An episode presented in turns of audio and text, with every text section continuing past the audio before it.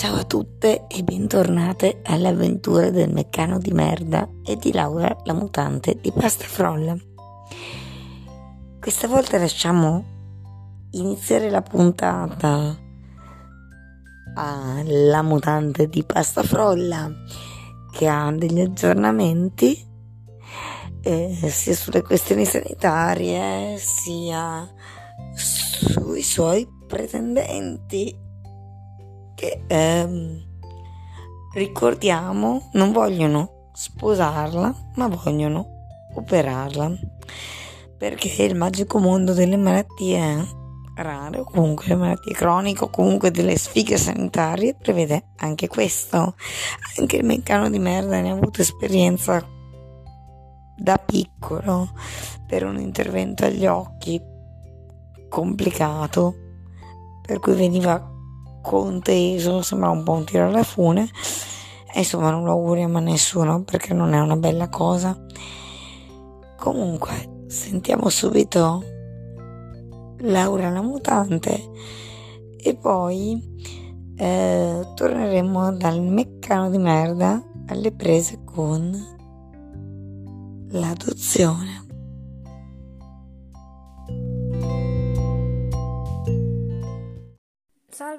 Tutti quanti, da quanto tempo, no? Sono Lauretta, la mutante, fatta di pasta folla veramente.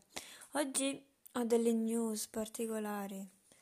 Beh, finalmente mi hanno dato una risposta al centro dove sono seguita e la risposta è stata vincere un tendine a rischio al limite di cri- è proprio critico al 100%. Tanto una che si ritrova con mezzo busto, mezzo corpo bionico, pieno di viti, pieno di metalli e pieno di cicatrici e di dolori, ci mancava anche la... il tendine che si sta per rompere del tutto. Inoltre è stato bello eh, eh, avere un tendine così per otto anni più o meno e in sei mesi tutto è cambiato perché figuriamoci se mai potevamo avere un tendine normale, giustamente. Essendo una mutante mica poteva avere un tessuto normale. Eh, cosa pretendevo? Ma la cosa, ri- la cosa che fa- mi fa più ridere è che ora sarà dura dirlo ai vari pretendenti medici che uno si batterà, un, si batteranno tutti contro uno, tutti contro tutti per avere Laura la mutante sotto mano. Sicuramente finirà male. Ma voglio vedere chi vincerà. C'è un Younger Games dei pretendenti sulla mutante. Chi vincerà secondo voi? Ma la cosa più comica sarà Laura la mutante che dovrà sostenersi da sola in piedi quando semmai si opererà con stampelle e tutore. Bello. Mettermi in una sedia a rotelle non credo sia la cosa più bella perché girerei in tondo come i babbi, come qualcuno che non vede bene.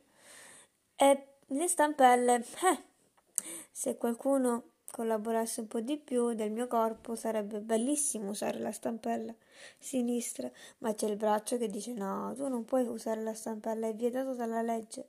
Quindi mi immagino la fatica che farò e le Belle parole che mi usciranno dalla bocca in quei momenti, fantastici. Comunque, eh, volevo fare partecipe al meccano che la sfiga ci vede benissimo. Eh. Oltretutto, non so in quanto peggiorerà ancora sto tendine. Ora la situazione è critica perché la mutante dovrà dire a vari dottori come è combinata? La gelosia ci sarà o meno? Lo scopriremo nelle prossime puntate, mi sa, perché è un, una situazione molto complicata. Già un pretendente si è offeso terribilmente e non vuole far offendere gli altri corteggiatori.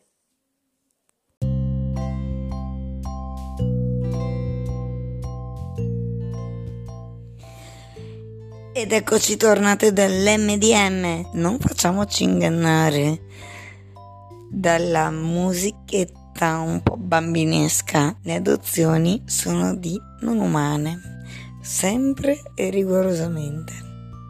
In realtà non è vero, qualche anno fa c'era stato un tentativo di, di adozione di un'umana e la risposta era stata che non avendo l'MDM allora condizioni che rendessero difficoltosa o che precludessero proprio la gravidanza, eh, sicuramente deve avere qualche turba per volersi prendere un'umana già fatta.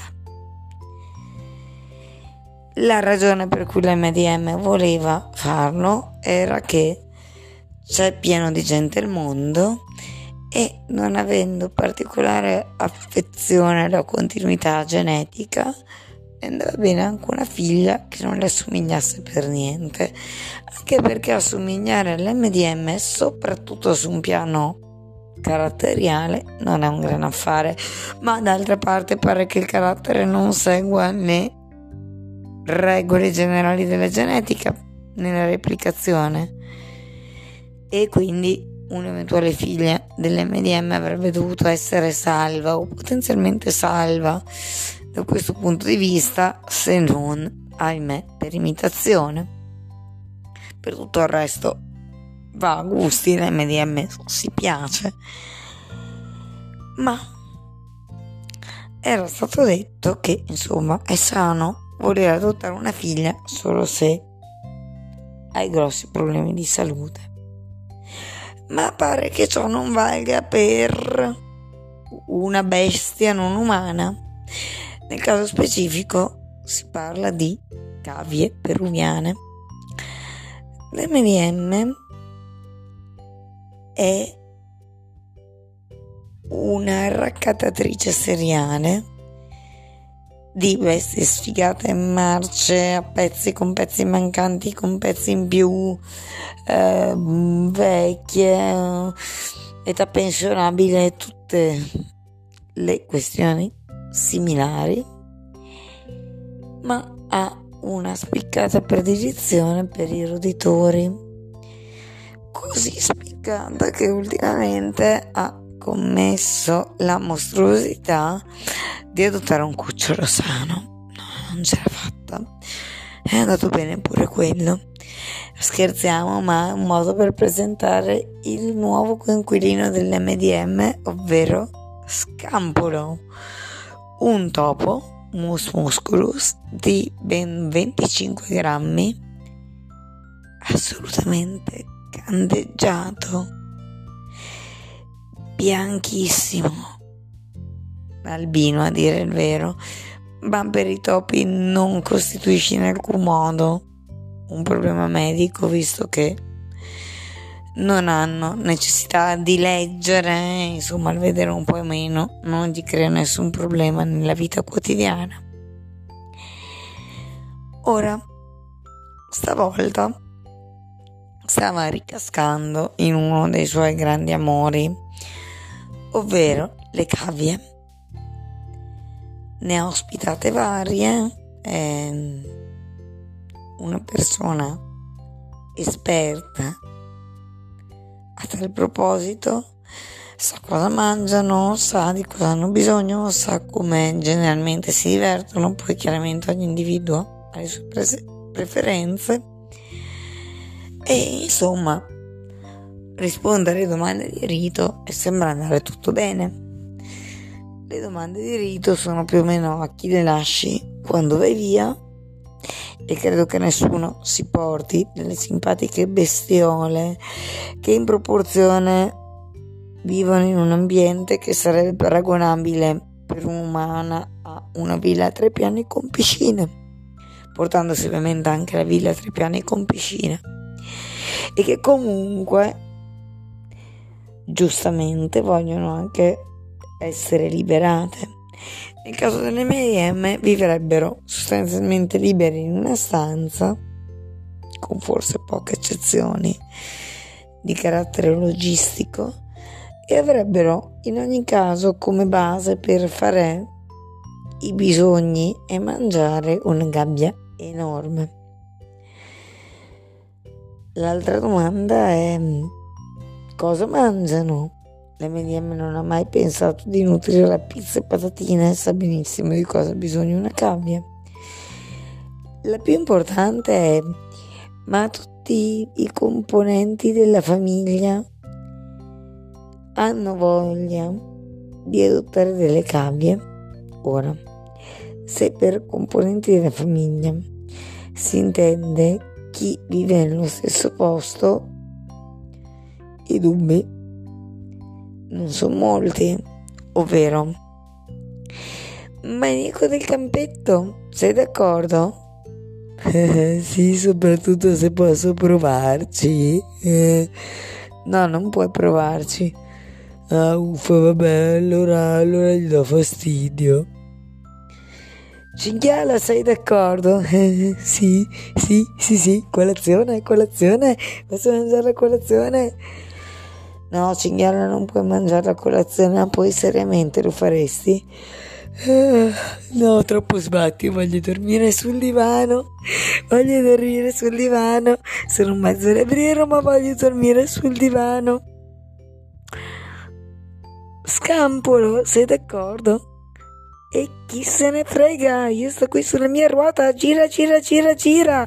Rompo già le scatole di notte abbastanza da solo, non ho bisogno di compagnia, ma chi se ne frega, ho la mia ruota, non mi cambia niente, gira, gira, gira. Ecco, sono tutti d'accordo. L'MDM è l'unica umana di casa e agli altri non darebbe nessun fastidio la presenza delle cavie. Chi se ne occuperà?